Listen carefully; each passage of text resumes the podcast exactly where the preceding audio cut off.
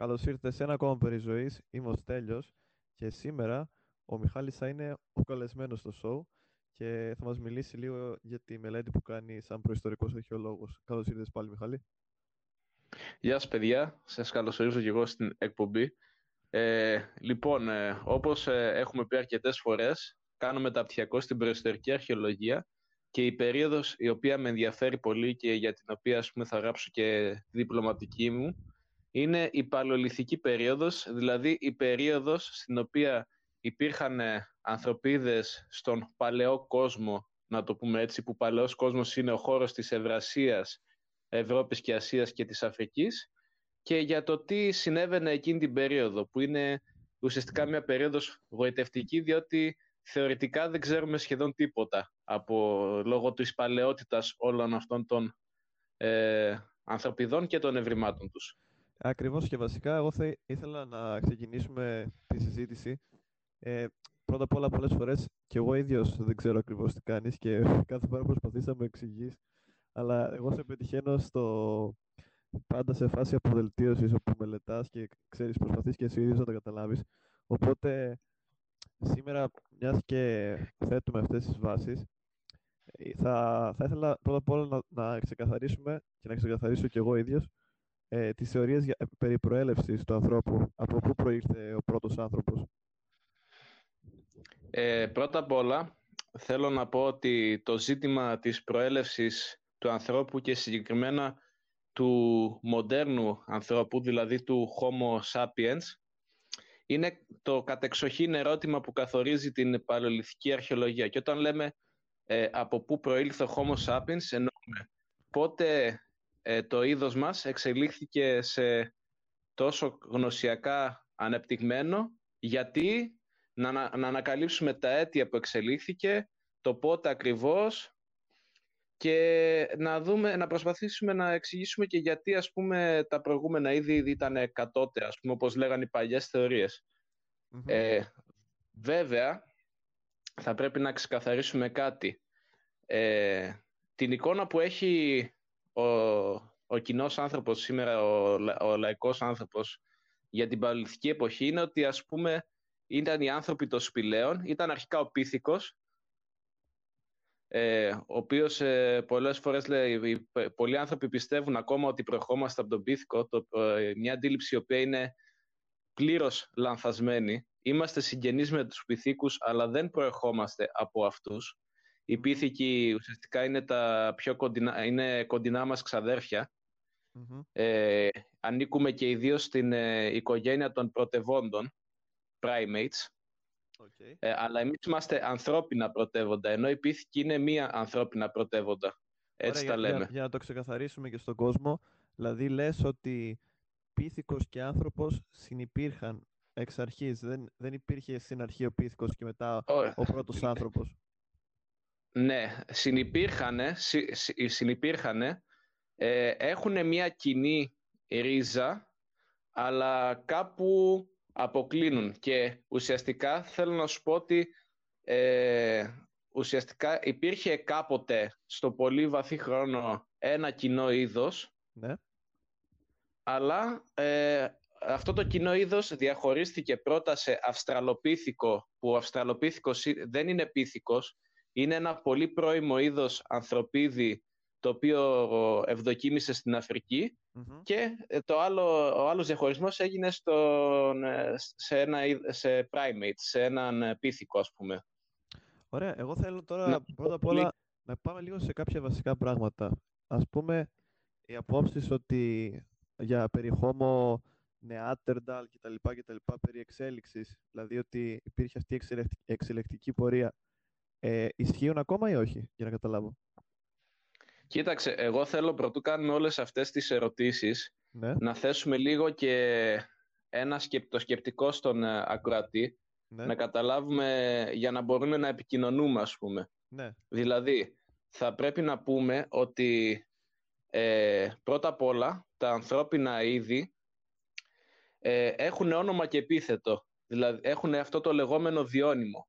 Ναι. Όταν ε, άρχιζαν να αναπτύσσονται οι επιστήμες ε, του διαχωρισμού των ειδών που ήταν τον 19ο αιώνα, πριν πριν το, ε, βασικά τον 10, στα τέλη του 18ου αιώνα, πριν την επιτεράστια επίδραση που είχε ο Δαρβίνος με το γνωστό του έργο «Η προέλευση των ειδών». Που κάναμε στη βιολογία. Που κάναμε στη βιολογια Ε, πριν από τον ε, Δαρβίνο είχαμε τον Κάρολο Λινέο, ο οποίος ουσιαστικά ε, έφτιαξε ένα σύστημα στο οποίο διαχωρίζαμε τα, διαχωρίζαμε τα είδη.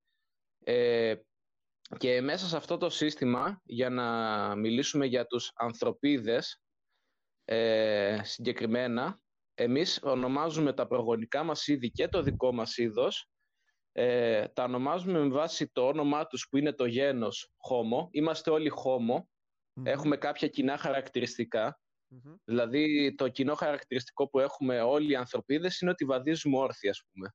Είναι ένα από τα κυριότερα χαρακτηριστικά που μας, μας βάζει στο γένος αυτό, το Homo. Okay. Και το, ε, το όνομα του είδους μας συνήθως καθορίζεται από την επιστήμη, επειδή ε, σε αυτή την επιστήμη ε, χρησιμοποιούμε τα λατινικά και συνήθως ε, καθορίζεται από τον τόπο που βρέθηκε το πρώτο έβριμα του ανθρωπίδη στην παλαιολιθική αρχαιολογία. Δηλαδή, ε, ο Homo neanderthalensis, έτσι λέγεται επιστημονικά ο Neanderthal, ναι. Ε, ουσιαστικά ονομάστηκε έτσι επειδή στις αρχές του, του 20ου αιώνα βρέθηκε μία κάτω γνάθος στην κοιλάδα Νεάντερ που ήταν το πρώτο απολύθωμα Neanderthal type fossil το οποίο έδωσε αυτή η κοιλάδα Νεάντερ έδωσε το όνομά της στο είδος γιατί ήταν από τα πρώτα δείγματα που είχαν βρεθεί και όταν συγκεντρώθηκαν κι άλλα σιγά σιγά έδωσαν το όνομα Neanderthalesis στο είδος εις μίαν του πρώτου ευρήματος που είχε βρεθεί, κατάλαβες; Ωραία, ωραία. Ε, για να το κάνουμε και ξεκάθαρο στο κοινό το οποίο δεν, δεν έχει γνώση ιστορία κτλ. Ε, θέλω να μας πεις πρώτα απ' όλα ε, αυτή η Homo, όπως λέμε ότι έχουμε δύο κοινά, έχουμε το όνομα και το επώνυμο σε εισαγωγικά. Ο πρώτος, ναι. ο πρώτος Homo ουσιαστικά ήταν ο Neanderthal. Ε, λοιπόν, ο πρώτος Homo είναι ο Homo, ο Homo, erect, λέω, ο Homo erectus. Ο Homo erectus, ok. Και μετά είναι ο Neanderthal. Ή Homo ergaster, ή Homo ergaster. Και μετά προκύπτει ο Neanderthal, αλλά θέλω να σας πω. Ε, ο Homo erectus πιθανότατα, διότι ποτέ δεν είμαστε τελείως σίγουροι για αυτά που λέμε στην αρχαιολογία, διότι το, το γοητευτικό στην παλαιολιθική αρχαιολογία είναι ότι μπορεί να βρεθεί ένα έβριμα το οποίο να σου ανατρέψει όλες τις θεωρίες. Όπως και να έχει, το πιθανότατα προήλθε ο Ερέκτους από τον ε, αυστραλοπιθηκο από τα είδη των Αυστραλοπιθήκων που υπήρχαν στην Αφρική. Που είπαμε ότι ήταν, και... ήταν κοινά με τους πίθηκους. Ναι, που, ουσιαστικά, όχι, που, που ήταν ουσιαστικά το πρώτο είδος που έκανε αποκλεισμό από το κοινό είδος των πυθίκων. Ωραία. Αλλά... Ε, ε, επειδή μας είπες σε ένα σημείο ότι υπήρχαν, ας πούμε, όταν υπήρχε Αυστραλοπίθηκος δεν υπήρχε και άνθρωπος, έτσι δεν είναι; Ναι, δεν υπήρχε άνθρωπος. Okay. Ο Αυστραλοπίθηκος έχουμε, εξελίχθηκε έχουμε, σε άνθρωπος. Έχουμε από τον Αυστραλοπίθηκο την διάσπαση και σε ένα πρώτο είδος ερέκτους ουσιαστικά. Αυτό μας λες. Ναι. Ωραία. Έχουμε δηλαδή ερέκτους, νεάτερνταλ, όπως το καταλαβαίνω εγώ.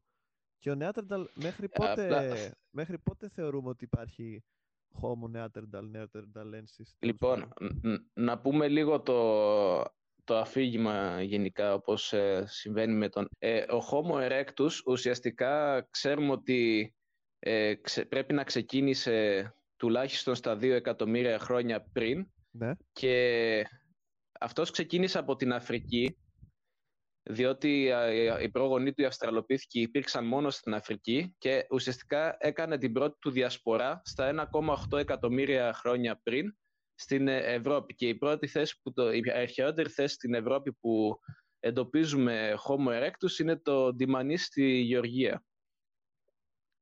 Και έφτασε και μέχρι έπειτα, τη Γεωργία δηλαδή. Ναι. Έπειτα ε, αυτό το είδος ε, ενδεχομένως εξελίχθηκε σε Homo heidelbergensis που είναι ένα προγονικό είδος του Neanderthal. Και έπειτα έχουμε τον αρχαιότερο Ευρωπαίο ανθρωπίδη, τον Neanderthal, ο οποίος ε, υπήρξε στην ε, Ευρώπη από τα, από τα 300.000 χρόνια μέχρι τα μέχρι τα 40.000 ε, χρόνια πριν το παρόν, που σαν πριν το παρόν είναι μια διεθνής ε, ορολογία που λέμε για να πούμε ε, ουσιαστικά πόσο αρχαία, ε, για το πόσο παλιά μιλάμε. Διότι όταν μιλάμε για τόσο μεγάλες ηλικίες δεν μπορούμε να χρησιμοποιούμε συστήματα όπως το προ Χριστού ή το μουσουλμάνικο. Πρέπει να χρησιμοποιούμε μια διεθνής ορολογία. Εγώ αυτό θα έλεγα ακριβώς, ότι άμα θυμόμουν καλά δεν υπάρχει προ Χριστού και μετά Χριστόν στην ε, παραλληλική αρχαιολογία. Καλά το θυμόμουν λοιπόν. Ε, ναι, ναι, ναι. Ήθελα να σε ρωτήσω, δηλαδή, επειδή Όπως είπα και πριν, πολλοί κόσμος γιατί δεν θα ξέρει και δεν θα του μείνουν και πολλές λεπτομέρειες.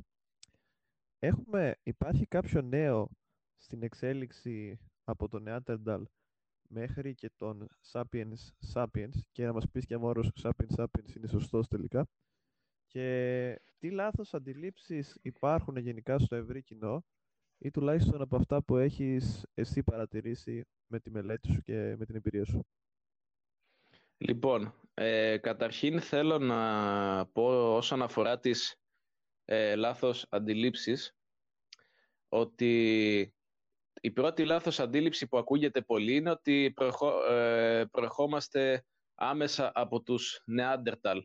Ναι. Ε, αυτή η αντίληψη ε, ε, και ότι ας πούμε όλα τα είδη έχουν μια γραμμική εξέλιξη, όλα τα είδη των ανθρωπιδών. Πράγμα το οποίο δεν ισχύει ακριβώς. Να σας πω γιατί δεν ισχύει. Δεν προερχόμαστε από τους Νεάντερταλ. Ε, για τον απλό λόγο ότι ο Homo sapiens προήλθε στην Αφρική στα, κοντά στα 300.000 χρόνια πριν το παρόν. Ήταν στην Αφρική. Ναι. Ξέρουμε ότι ήταν τότε στην Αφρική, γιατί έχουμε εντοπίσει ε, με βάση το μυτοχονδριακό DNA έχουμε εντοπίσει την λεγόμενη μυτοχονδριακή Εύα, που ουσιαστικά σου λέει ότι η, το γονιδίωμα του μυτοχονδριακού DNA φτάνει μέχρι τόσο πίσω ναι. με, μέσα από διάφορε, διαφορετικές γενεαλογίες. Τέλος πάντων, θα το αναλύσω αυτό πολύ γιατί έχει δύσκολους όρους. Ε, Το θέμα είναι ότι δεν προερχόμαστε από τους Νάντερνταλ διότι πολύ απλά υπήρχαν Sapiens και Neanderthal ταυτόχρονα. Πώς γίνεται δηλαδή να προερχόμαστε γραμμικά από αυτούς, ενώ υπήρχαν οι Sapiens και οι Neanderthal ταυτόχρονα; Και υπήρξαν ξεχωριστά μεταξύ τους στην Ευρασία οι Neanderthal και στην Αφρική οι Sapiens ε, ε, από τα 300.000 χρόνια και συνυπήρξαν μεταξύ τους ε, πρέπει να συνυπήρξαν μεταξύ τους σύμφωνα με τις τελευταίες εξελίξεις η πρώτη συνύπαρξη ε, πιθανό, ε, η πρώτη επιβεβαιωμένη συνύπαρξη είναι στο πώς το λένε στο, στο η θέση Μισλίγια στο Ισραήλ όπου ναι. έχουν βρεθεί ε, δόντια από Σάπινς σε μια θέση όπου υπήρχαν Άντερνταλ εκείνη την περιοδο και ουσιαστικά αυτό που ξέρουμε εμείς είναι ότι ε, αυτό που είχε επικρατήσει στην παλιά θεωρία, στην ε, παλιά θεωρία για την εξέλιξη των ε, ειδών είναι ότι ε, ο άνθρωπος βγήκε από την Αφρική στα 40.000 χρόνια, αφάνισε τον Νεάντερνταλ και μετά επιβλήθηκε. Πράγμα το οποίο είναι λάθος. Α, είναι και αυτό λάθος. Είναι και αυτό λάθος. Επίσης, ε, λοιπόν, για να το πάρουμε από την αρχή, πρώτη, ε, πρώτη αντίληψη που είναι λάθος είναι ότι προχώμαστε άμεσα από τους Νάντερταλ. Ε, αυτό δεν είναι 100% λάθος βέβαια, από την άποψη ότι έχει βρεθεί πρόσφατα ότι έχουμε ένα μέρος του DNA του Νεάντερταλ μέσα μας. Αυτό όμως ξέρετε κατά... γιατί προέκυψε; Επειδή όταν ήρθε ο Σάπιενς από την Αφρική στην Ευρώπη, ε, η κυριότερη θεωρία που επικρατεί είναι ότι υπήρξαν επιμιξίες. Με Sapiens. Ναι, ε, Neanderthal και Sapiens και ότι σιγά σιγά ε, λόγω του ότι υπήρχαν ε, ε λίγοι ε, σιγά σιγά έγινε, ένα λεγόμενο, έγινε μια αφομοίωση του DNA λόγω των επιμιξιών. Έγινε μέσα σε διάστημα 10.000 χρονων από τα 40.000 μέχρι τα 10.000 χρόνια μια αφομοίωση του DNA του Neanderthal μέσα στους Sapiens. Αυτό και ότι που πρέπει να καταλάβουμε είναι αυτό ακριβώς, Μιχάλη, ότι ήταν μια διαδικασία χιλιάδων χρόνων. Και, και ήταν ότι... μια διαδικασία που διήρκησε ένα ή δύο αιώνες, ας πούμε. Ναι, και επίσης πρέπει να καταλάβουμε ότι όταν μιλάμε για, για αρχαιολογία γενικά δεν πρέπει να τα βλέπουμε τα πράγματα τόσο μονοδιάστατα διότι είναι πολλαπλές διαδικασίες που λαμβάνουν μέρος ταυτόχρονα. Ε, λοιπόν, το... Πες, πες, ήθελες να πεις κάτι; Όχι, βασικά ήθελα να, να, να ξεκαθαρίσουμε δηλαδή ότι οι πρώτοι Sapiens είναι οι πρώτοι Sapiens ξεκινάνε δηλαδή πότε χονδρικά το 40.000 ή μπορούμε να πούμε για πρώτους Sapiens όπως τους αντιλαμβανόμαστε σήμερα μετά το 10.000 όπου έχουμε την εξαφάνιση σιγά σιγά του Λοιπόν, θα σου πω ε, τι ήταν το μοντέλο ας πούμε της εξέλιξης των ανθρώπων τη δεκαετία του 80 και 90 ε, βασικά του 80 πιο πούμε, πολύ. Να πούμε και ποιο ήταν, είναι το ρεύμα σήμερα, να το συγκρίνουμε με το, τη δεκαετία λοιπόν, του 80. Πρώτα απ' όλα έχουμε διαχωρισμό ε, κατώτερη, μέση και ανώτερη παλαιολιθική. Κατώτερη παλαιολιθική ο πρωταγωνιστής είναι ο Ερέκτους, ε, στα λέω χονδρικά αυτά πολύ. Ε, ναι. μέση παλαιολιθική είναι ο Νεάντερταλ και ανώτερη παλαιολιθική ο πρωταγωνιστής είναι ο Σάπιενς. Ε, ναι. το παλιό μοντέλο έλεγε ότι ο Homo sapiens ε, ξεκίνησε από την Αφρική, ε, ξεκίνησε να υπάρχει στην Αφρική γύρω στα 300 ή 200 χρόνια πριν. Εκεί ξεκίνησε να υπάρχει ο Homo sapiens ε, και κάποια στιγμή ε, έφυγε από την Αφρική και, ναι. ε, και έφυγε από την Αφρική βασικά στα, και έφτασε στην Ευρώπη στα 40.000 χρόνια ή στα, ή στα 60 ή στα 40.000 χρόνια και σταδιακά ε, αφάνισε, ε, επιβλήθηκε στον κόσμο ας πούμε. Το πρόβλημα με αυτό το μοντέλο είναι γιατί τόσα χιλιάδες χρόνια ο Homo sapiens δεν έφευγε από την Αφρική ας πούμε. Δηλαδή και επίσης το πρόβλημα με αυτό το μοντέλο είναι ότι ε, υποστήριζε ότι ο Homo sapiens δεν είχε καθόλου DNA από άλλον ανθρωπίδι. Πράγμα το οποίο μου φαίνεται, φαίνεται λίγο απίθανο. Και είχαν, αυτά ήταν τα ρεύματα και όλο αυτό το μοντέλο προερχόταν από, το λεγόμενο, από την λεγόμενη εξελικτική σκοπιά που είχε η αρχαιολογία, η οποία είχε επηρεαστεί από το ρεύμα του Δαρβίνου, ο οποίος Δαρβίνος έλεγε ότι εξελισσόμαστε από ένα κατώτερο πολιτισμικά είδος και φτάσαμε, φτάσαμε στο είδος που είμαστε σήμερα, το ανώτερο, το, ε, το οποίο ρεύμα αυτό είχε επηρεάσει πολύ την αρχαιολογία και την επηρέαζε μέχρι την ε, δεκαετία του 60 όταν ήρθε το κύμα της νέας αρχαιολογίας και άρχιζαν να κοιτάνε λίγο πιο ε, από την ε, σκοπιά ας πούμε, των δεδομένων πιο πολύ παρά από ας πούμε, εξελικτικά. Αλλά ακόμα και σήμερα υπάρχει αυτή, η, αυτός ο εξελικτισμός στην αρχαιολογία. Δηλαδή θέλουμε να βλέπουμε τα πράγματα ότι όσο πιο παλιά πάμε τόσο πιο κατώτεροι είναι οι πολιτισμοί που συναντάμε, ενώ όσο πιο κοντά σε εμάς ερχόμαστε, τόσο πιο ανώτεροι είναι. Καταλαβαίνεις πώς το εννοώ; Ναι, αλλά εσύ ουσιαστικά σήμερα λες ότι, άμα κατάλαβα καλά, ο Δαρβίνος πάνω κάτω όσον αφορά την αρχαιολογική προσέγγιση είναι, θεωρείται παροχημένος. Ναι, είναι ξεπερασμένη η αντίληψη του Δαρβίνου. Ο Δαρβίνος ε, καλό, καλώς έκανε και έθεσε τις βάσεις ε, έθεσε ουσιαστικά τις βάσεις ε, για να κάνουμε για την ιδέα ας πούμε της παλαιότητας του, καταρχήν έδεσε, έθεσε τη βάση για την ιδέα της παλαιότητας του ανθρώπινου γένους και γι' αυτό είχε κατακριθεί και πολύ από την Εκκλησία διότι ουσιαστικά έλεγε ότι η διαδικασία της εξέλιξης ε, θα έπαιρνε πολλές χιλιάδες χρόνια και ήταν πολύ πιο βαθύς ο χρόνος αυτός από τον χρόνο που λεγόταν από την ε, γένεση της Εκκλησίας, ε, κατάλαβες. Είχε ε, ασκηθεί πολύ μεγάλη κριτική στο Δαρβίνο όταν τα έγραφε αυτά. Ε, ο Δαρβίνος ήταν ένας επαναστάτης της εποχής Ήταν ένας μεγάλος επαναστάτης της ε, εποχής του. Ε, λοιπόν... Οπότε τώρα, θέλω να, καταλή... να καταλήξουμε γενικά στη συζήτηση να μας εξηγήσεις λίγο ποιο είναι το, το narrative, δηλαδή ποιο είναι το ρεύμα σήμερα. Και να, να δώσουμε και στον κόσμο λίγο τροφή για σκέψη ε, σχετικά με, το, με την εξέλιξη του ανθρώπου εν τέλει και που, θα δει, που οδηγείται η επιστήμη και που βλέπεις εσύ να οδηγείται όλη η αντίληψη που έχουμε για τα πράγματα. Ε, το narrative καταρχήν ε, έχουμε, έχουν, βρεις, έχουν βρεθεί στοιχεία τα οποία ας πούμε αποδεικνύουν ότι τα πράγματα δεν είναι γραμμικά. Πρώτα απ' όλα ε, για τους Neanderthal έχει αποδειχτεί ότι ε, οι ίδιοι οι Neanderthal δεν ήταν τόσο πολιτισμικά κατώτεροι όσο πιστεύαμε ότι ήταν. Ε, στις έρευνες αυτό που λέγανε για τους Neanderthal είναι ότι ας πούμε δεν είναι ικανοί για συμβολική συμπεριφορά. Τι εννοούμε συμβολική συμπεριφορά; Ε, ας πούμε το να, κάνεις, να, γράφεις, ε, να χαράζεις σύμβολα, να θάβεις τους νεκρούς σου, να...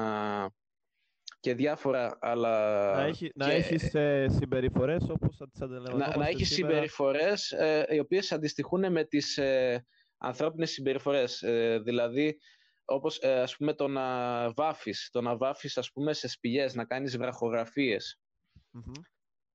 Αυτά τα χαρακτηριστικά, τα συμβολικά και τα οποία ήταν ε, τα, τα χαρακτηριστικά τα οποία για πολλά χρόνια λέγαμε ότι καθο, ξεχωρίζουν τον Homo sapiens από τα προηγούμενα είδη, ε, θεωρούνταν παλιότερα ότι ήταν αποκλειστικά στην ανώτερη παλαιολιθική, δηλαδή στα 40.000 χρόνια και μετά. Δηλαδή από τη στιγμή που φτάνει ο Homo sapiens στην ε, Ευρώπη, τότε εμφανίζονται αυτά τα χαρακτηριστικά. Όμως, όσο περνά τα χρόνια, βρίσκουμε ας πούμε ε, ευρήματα που αποδεικνύουν ότι όχι μόνο δεν τις πρωτοεμφάνισαν οι άνθρωποι αυτές τις ε, τάσεις, υπήρχαν και πιο πριν. Δηλαδή, ας πούμε, έχουμε, έχουν, έχει βρεθεί ένα σπήλαιο το σπήλαιο Αλταμίρα, όπου έχουν βρεθεί ε, ανθρωπολογικά κατάλοιπα του Νεάντερταλ, που είναι γεμάτο με βραχογραφίες, ας πούμε. Που είναι έργα τέχνης, ας πούμε. Είναι, είναι, σαν, είναι έργα τέχνης, τα οποία θα, παλιότερα άμα τα έδειχνε σε κάποιον θα έλεγε αυτός ότι είναι τους Σάμπερς. Και όμως είναι του Νεάντερταλ. Αν θυμάμαι καλά, χρονολογείται στα 80.000 χρόνια πριν. Επίσης, ένα πράγμα πολύ επαναστατικό είναι ότι έχουμε ε, τεχνολογίες οι οποίες θυμίζουν τις τεχνολογίες που είχε εισαγάγει, υποτίθεται είχε εισαγάγει ο Homo sapiens στα 40.000 χρόνια πριν, τις βρισκουμε πολύ νωρίτερα στην Αφρική, στα, στις θέσεις ε, Μπλόμπος και στις θέσεις ε, Μπλόμπος κυρίως και στη θέση ε, Διέπκλουφ ε, όπου έχουμε γενικά αυτές είναι οι κυριότερες θέσεις ας πούμε, που ε, αντιπροσωπεύουν αυτόν τον πολιτισμό των Homo sapiens. Έχουν βρεθεί και άλλες αρκετές θέσεις. Αυτές είναι στη Νότια Αφρική, όπου βλέπουμε ας πούμε ότι υπάρχουν ε, στοιχεία στον ε, Homo sapiens ε, που δείχνουν, ότι, που δείχνουν μοντέρνα συμπεριφορά όπως την ορίζαν τότε οι αρχαιολόγοι πολύ πιο πρώιμα από τα, από τα 40.000 χρόνια. Δηλαδή αυ, αυτές οι θέσεις χρονολογούνται στα 100.000 χρόνια πριν. Στα 100 με 120.000 χρόνια πριν. Και το άλλο παράδοξο είναι ότι την ίδια περίοδο κοντά έχουμε στο Ισραήλ μία θέση, το ΚΑΦΣ, το, τα σπήλα ΚΑΦΣ και ΣΚΑΛ, στα οποία έχουμε ανθρωπολογικά κατάλοιπα και Νεάντερταλ και Σάπιενς και οι τεχνολογίες που χρησιμοποιούν εκεί είναι, είναι τεχνολογίες που χαρακτηρίζουν πιο πολύ τους Neanderthal. Και παρόλα αυτά τις τεχνολογίες αυτές χρησιμοποιούν και οι Sapiens, οι οποίοι Sapiens αυτοί βέβαια προήλθαν από την Αφρική. Δηλαδή βλέπουμε ότι υπάρχει μια αλληλεπίδραση των πολιτισμών και ότι δεν, δεν έχουμε ότι οι Sapiens της, ε, της, του Ισραήλ πάνε πίσω στην τεχνολογία, χρησιμοποιούν την τεχνολογία την θεωρητικά κατώτερη. Άρα κατά, η αντίληψη ότι ο Νέατερνταλ είναι χαζός είναι τελείως λάθος. Ναι και ε, βασικά η αντίληψη ότι υπάρχει μια γραμμικότητα στην εξέλιξη και ότι ας πούμε οι τεχνολογίες, ε, ε, η κάθε τεχνολογία είναι καλύτερη από την άλλη πρέπει να σταματήσει διότι υπάρχουν αλληλεπιδράσεις των πολιτισμών και φαίνεται, αυτό φαίνεται στα ευρήματα και όσο περνάει ο καιρός βλέπουμε ότι ε, οι Νεάντερταλ είναι ικανοί για πράγματα τα οποία δεν τους περιμέναμε. Έχουμε και άλλα παραδείγματα από τους Νεάντερταλ βέβαια. Ε, γενικά, ας πούμε, ε, έχουμε, έχουμε τέλος πάντων παραδείγματα ότι οι Νεάντερταλ ήταν ε, και συμβολικά ικανοί και είχαν στοιχεία ε, μοντερνισμού όπως για παράδειγμα ε, ξέρουμε ότι στηλέωναν τα εργαλεία τους. Η στηλέωση, ξέρεις τι είναι, είναι όταν ουσιαστικά παίρνεις μία πέτρα, την, ε, την κάνεις εχμηρή, κάνεις μία πέτρα ε, ε, εχμή και παίρνεις πίσα και την κολλάς σε ένα δοκάρι ξύλινο για να κάνεις ακόντιο. Αυτό λέγεται στηλέωση. Και αυτό νομίζαμε, νομίζαμε παλιά στην έρευνα ότι ήταν προηγμένος ηγετικός εξοπλισμός μόνο των Sapiens που είχαν έρθει στην Ευρώπη.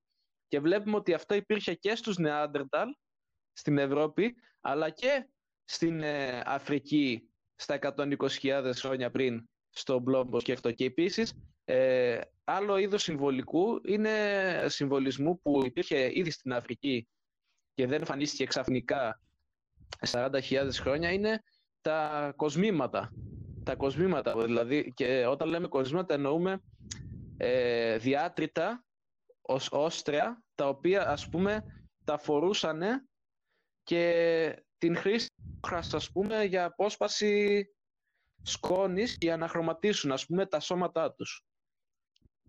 Και όχι μόνο χρήση όχρας για να χρωματίσουν τα σώματά τους, αλλά και χρήση όχρας για, αλλά και εγχάραξη της όχρας με γεωμετρικά μοτίβα, τα οποία σίγουρα φαίνεται ότι δεν είχαν κάποια, όχι σίγουρα, ε, μέσα από τις έρευνες φαίνεται ότι δεν είχαν κάποια ε, χρηστική λειτουργία, αλλά άρα θα είχαν κάποια συμβολική λειτουργία.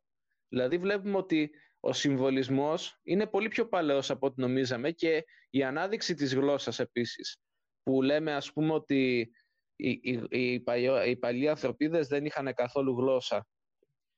Δε, αυτό είναι, ε, νομίζω, που και ότι κάνανε ουγ και τέτοια. Όλα αυτά τα, όλες αυτές οι, όλες αυτές οι εγχαράξεις κάτι θέλουν να πούνε ότι είχαν ένα σύστημα επικοινωνίας τουλάχιστον στο, ε, στο, ε, όσον αφορά ε, το συμβολ, ε, τις εγχαράξεις και τις, όσον αφορά τις εγχαράξεις διότι δεν γίνεται να έχεις τόσο ακριβή γεωμετρικά σχήματα και τα οποία ας πούμε είναι και τυποποιημένα, διότι βλέπεις παρόμοια σχήματα και σε άλλες Αυτό δεν, αυτό δεν, ε, σου, ε, δεν σου χτυπάει το καμπανάκι ότι υπήρχε ένα ολόκληρο δίκτυο επικοινωνίας. Ε, είναι σίγουρα μια ξεκάθαρη απόδειξη. Είναι, μια, είναι αυτό που λέμε και στην αρχαιολογία, δείχνει σοβαρά implications, υποδηλώσεις ότι έχουμε, διότι πάντα δεν μιλάμε με αυταπόρριτες ε, αποδείξεις, πάντα κάνουμε υποθέσεις στην αρχαιολογία. Το θέμα είναι ε, οι υποθέσεις που κάνουμε να έχουν και κάποια στήριξη και να συνεχίζουν να έχουν και βέβαια πάντα όλες οι υποθέσεις που κάνουμε μπορούν από ένα έβριμα να ανατραπουν Αυτό είναι κάτι, ε, κάτι που είναι σίγουρο στην αρχαιολογία. Κάτι που συμβαίνει. Και, αναπόφευκτο γενικά στην αναπόφευκτο. Της και αυτό είναι, και αυτό είναι η γοητεία γενικά της παραλυθικής αρχαιολογίας, είναι ότι επειδή στηρίζεται, για να αποδείξει τα ευρήματά της, στηρίζεται στη συνεργασία με άλλες επιστήμες όπως η γεωλογία που έχει ακριβείς τρόπους χρονολόγησης ε, έχει αναπτύξει τρόπους χρονολόγησης ας πούμε, που είναι, ε, σχετίζονται κυρίως με την απόλυτη χρονολόγηση. Δηλαδή επειδή δεν έχουμε ακριβώς γραπτές πηγές, δεν μπορούμε να πούμε αυτό το κρανίο χρονολογείται τότε επειδή το έγραψε ο Θουκυδίδης, ας πούμε, να στο πω πολύ χοντρικά. Θα το πω στη ε, γλώσσα μου. Θα στο πω στη γλώσσα σου, για να, στο, για να το καταλάβεις. Ε, προσπαθεί, ε, και προσπαθεί να συνεργαστεί πολύ με θετικές επιστήμες για να ανασυνθέσει το παζλ από πού προερχόμαστε, διότι ουσιαστικά αυτοί οι ανθρωπίδες είναι το, είναι το, είναι το από πού προήρθαμε εμείς σαν άνθρωποι εν γεννη Δηλαδή, το να μάθεις τι ακριβώς κάναν αυτοί και να ξέρεις πώς προέκυψε η μοντέρνα συμπεριφορά τους, είτε προέκυψε ξαφνικά στα 40.000 χρόνια πριν, είτε ήταν αποτέλεσμα ενός βαθμιαίου, μιας βαθμιαίας προόδου, ή αν υπήρξε πάντα αυτή η, η μοντέρνα σκέψη, διότι τα τελευταία χρόνια υπάρχει και η θεωρία ότι ε, τελικά όλη αυτή η, η πρόοδος δεν υπήρξε ποτέ, ότι πάντα ο άνθρωπος είτε ήταν Homo erectus είτε ήταν ε, Homo neanderthal, neanderthalensis είχε πάντα αυτή την, ε, τάση να μαθαίνει και δεν υπήρχε μια έκρηξη νόησης το 40.000 χρόνια. Κατάλαβες πώς το εννοώ; Εννοείς ότι όλα πήραν τον δρόμο τους χωρίς να γίνει κάτι το τρελό. Ναι, ε, αυτό εννοώ. Πάνω κάτω. Μμμ. Δεν ξέρω κατά πόσο Οπότε, ήταν κατανοητά. κοίτα, κοίτα, Θα σίγουρα, μπορούσα να σίγουρα- μιλάω ώρες για αυτό το πράγμα. Ναι, είμαι, είμαι σίγουρος. Πάντως, όλα τα παραπάνω θα προβληματίσουν πάρα πολύ όποιον τα ακούσει. Κοίτα, ε, χρειάζεται, χρειάζεται μισή ώρα να είναι συγκεντρωμένος κάποιος για να το καταλάβει, γιατί είναι ειλικρινά, όπως είπες και εσύ, πολλές πληροφορίες και για κάποιον ο οποίος δεν έχει ιδέα θα, είναι, θα του πέσουν λίγο βαριά. Οπότε, οπότε εμείς θέλουμε να δώσουμε και μια τροφή για σκέψη. Επίσης, άμα σας άρεσε το επεισόδιο, μπορείτε να μας αφήσετε ένα σχόλιο για το να ακούσετε και, και τη συνέχεια ή περισσότερο ανάλυση σε κάποιο θέμα. Εγώ πρώτα απ' όλα τον Μιχάλη να τον ευχαριστήσω ως συνοικοδεσπότη και καλεσμένος σήμερα Ευχαριστώ, ευχαριστώ Στέλιο. και σίγουρα ήταν μια συζήτηση η οποία δεν, δεν είναι η συνηθισμένη συζήτηση που θα κάνει με κάποιον και ούτε είναι και τα πράγματα που θα διαβάσεις στη Wikipedia. Οπότε, Μιχάλη, ξανά, σε ευχαριστώ ξανά και μέχρι την επόμενη φορά να είστε όλοι καλά και όπως πάντα sub- subscribe, share και like στα βίντεο σε Spotify και YouTube. Να είστε καλά. Γεια σας.